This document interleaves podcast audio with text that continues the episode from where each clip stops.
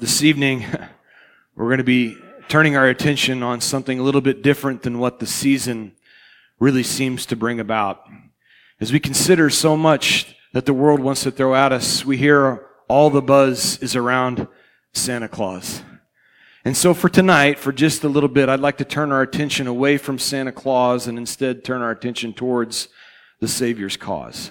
That's really the reason we're all here gathered in this spot on a Sunday evening on Christmas Eve. It's to, to remember the Savior's cause, the reason that He came. And so, as we shift our focus to that spot, I'm going to go to a place and, and read that's maybe a little bit uncommon to go on Christmas Eve, uh, but that's kind of what we do here. So, Galatians chapter 4, verse 4 states this But when the fullness of time had come, God sent forth His Son, born of a woman, born under the law to redeem those who are under the law, that we might receive the adoption as sons.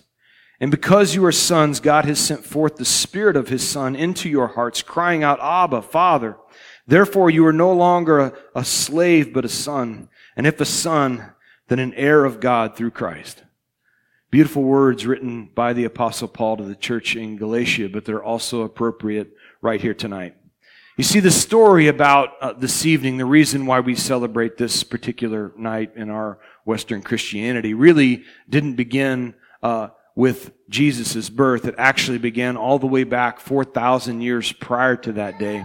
If you go with me to Genesis chapter 3, verse 15, this is where it began. This is God speaking now to Satan after he had deceived Eve, and he speaks to both of them. And what he states in Genesis 3, verse 15 is, I will put enmity or war between you and the woman, between your seed and her seed. Your Bibles, you might notice it's a capital S. He shall bruise your head, and you shall bruise his heel.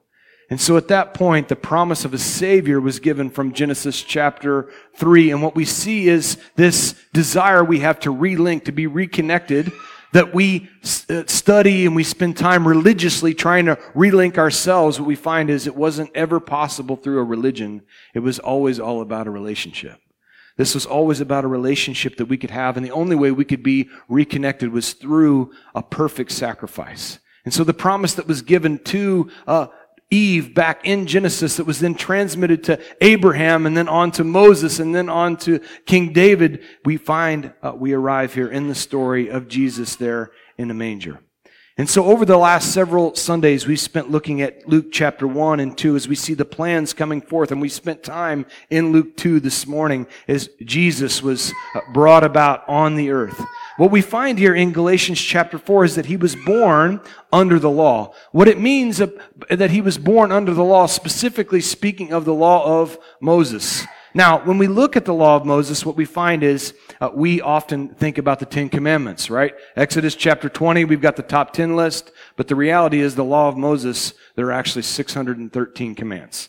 There's 613 commandments in the law. We can't keep the top 10 list. We struggle with that piece. And so we've got this broken relationship, but then we find Jesus enters onto the scene.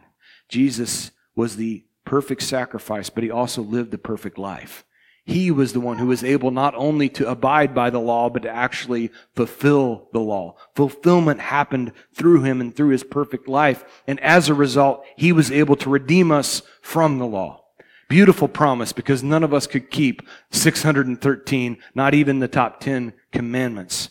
And so here in Galatians chapter 4, Paul says, when the fullness of time had come, when the fullness of time had happened, Jesus' timing to come 2,000 years ago was perfect. It was exactly the right time. But so often we think that we have good timing, don't we? We think that our time is better. We, we will often pray and cry out to the Lord, the time is now. But as I consider uh, time and perfect timing, I was brought back to when I was some of your age. About 11, 12 years old, we went to a friend of mine's house. His name was uh, Tim Hensick, and he lived in Casey, Illinois, out on Oakleaf Road. And as uh, boys would gather together, there were about eight or ten of us, 11 and 12 year olds. And I don't know if you know this, but there's such a thing called the law of diminishing brains as it relates to boys. And what it means is, um, if you have one boy, you have one brain. If you have two boys, you have a half a brain. Three boys, a third of a brain. Four boys, a fourth. You get the idea. And so you can imagine now you've got 10 boys gathered together. We're operating on a tenth of a brain.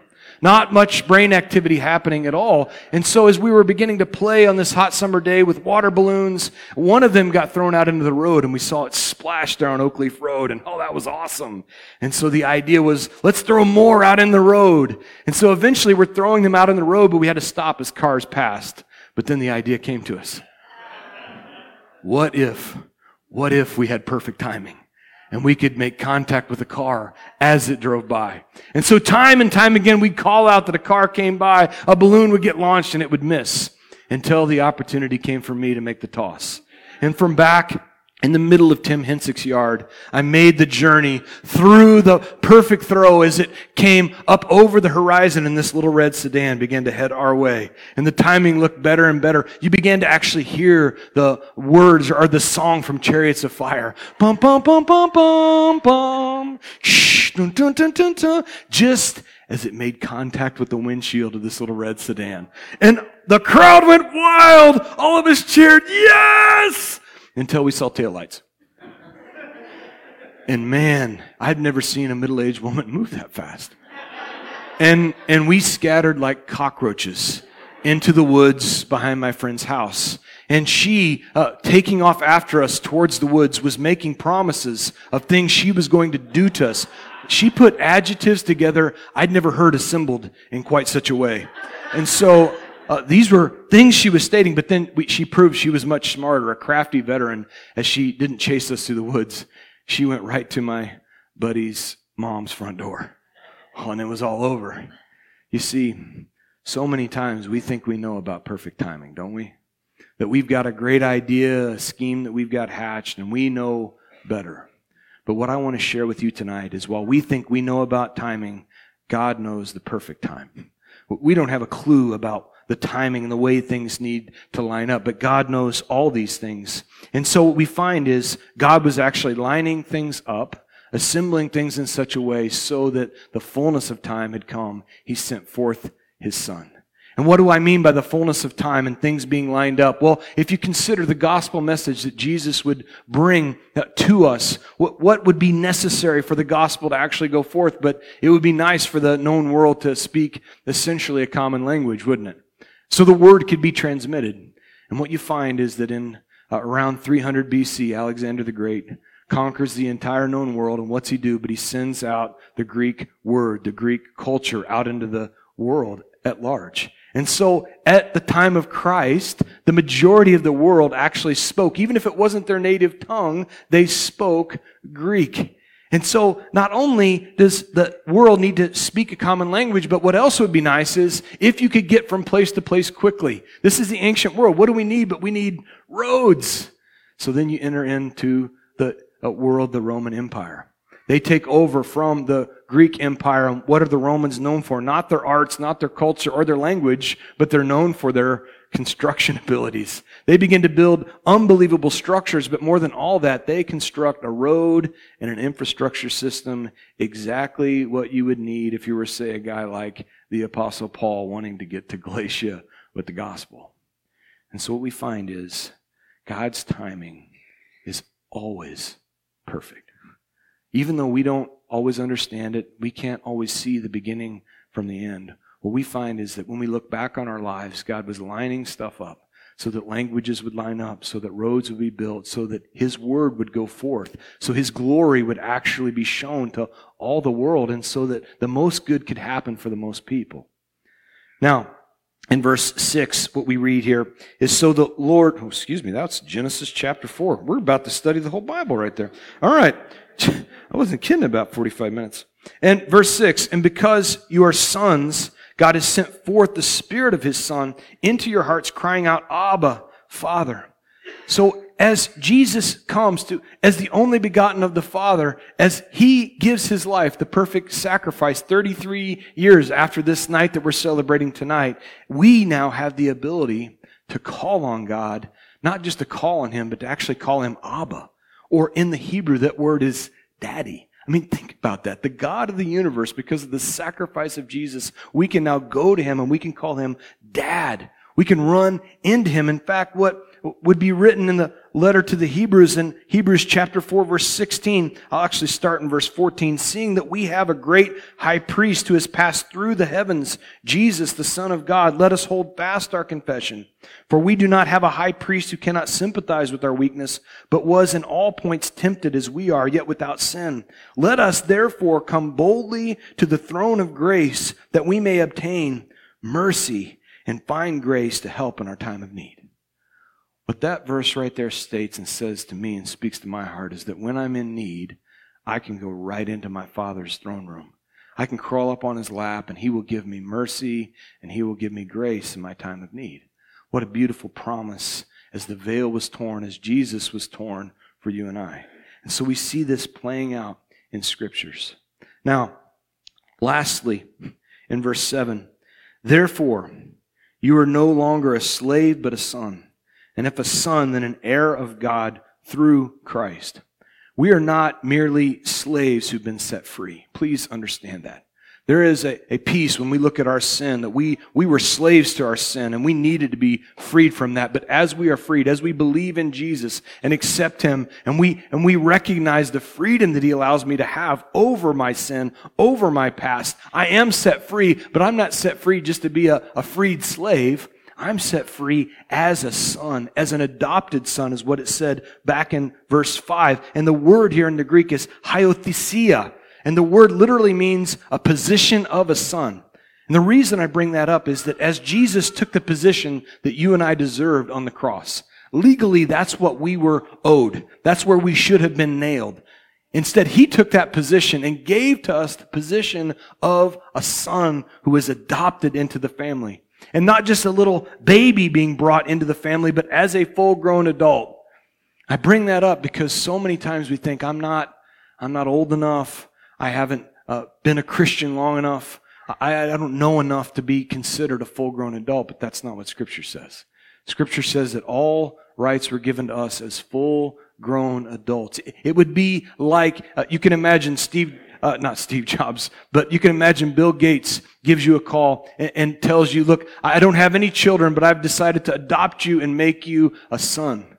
And as your, as my adopted son, you now have a position in the boardroom to make decisions. You now have a position uh, in, on my staff. I'm going to give you a multi-million dollar salary. You are set up as one of my sons. But here we're talking about the king of the universe who's saying to us, we are sons and daughters of the king seated with him in heavenly places at the right hand of the Father. It's all at our fingertips, and all he asks in exchange is for us to simply believe. This is all he asks out of us. Not that we have to get it right every single time. He's just asking for us to believe and to trust him to change us from the inside out. All this, what we say is, it doesn't make us equal to Jesus. It's important to note that. This adoption of sons doesn't make me equal to him. He is the only begotten of the Father. So as I pray to him, it's important when I pray, I'm not called to pray to just order God around. And, and oftentimes I think my prayers sound like this, Lord, bless this, do this, provide this, like I'm ordering God around. But instead, as we're called to pray, it's not so that we can uh, pray prayers of manipulation, but instead to pray prayers for unification. What God actually wants out of us is for us to be unified with Him in the Spirit. And as I allow that to happen, I can be unified to Him, be a part of Him, and actually be in His will. And here's the beautiful thing. When I begin to pray prayers like, nevertheless, not my will, but thy will be done. Your kingdom come, your will be done. Lord, I trust you enough that I trust you in my life that your will is perfect for me. Here's the beautiful thing Spurgeon would say when your will is God's will, your will, uh, you will have your will. when your will is God's will, you will have your will. When we want our prayers answered, when we pray, Lord, let your will be done, let your kingdom come, His will is going to happen. His timing is always perfect, and His desire is to actually unify us and draw us into Himself. And so, Father, we thank you so much for your perfect timing. Thank you, Lord Jesus, that we can celebrate your coming. But more than all that, thank you, Lord, for your sacrifice. Thank you that John the Baptist could cry out, Behold the Lamb of God who takes away the sins of the world. Lord, the world, we need you. We need you badly. Thank you so much for what you have done and what you continue to do in our lives. Tonight, we want to just glorify your name. We want to glorify that evening where the fullness of time had come. You were born of a woman under the law so that we could actually be freed from the law that we could not keep. Father, we just praise you tonight.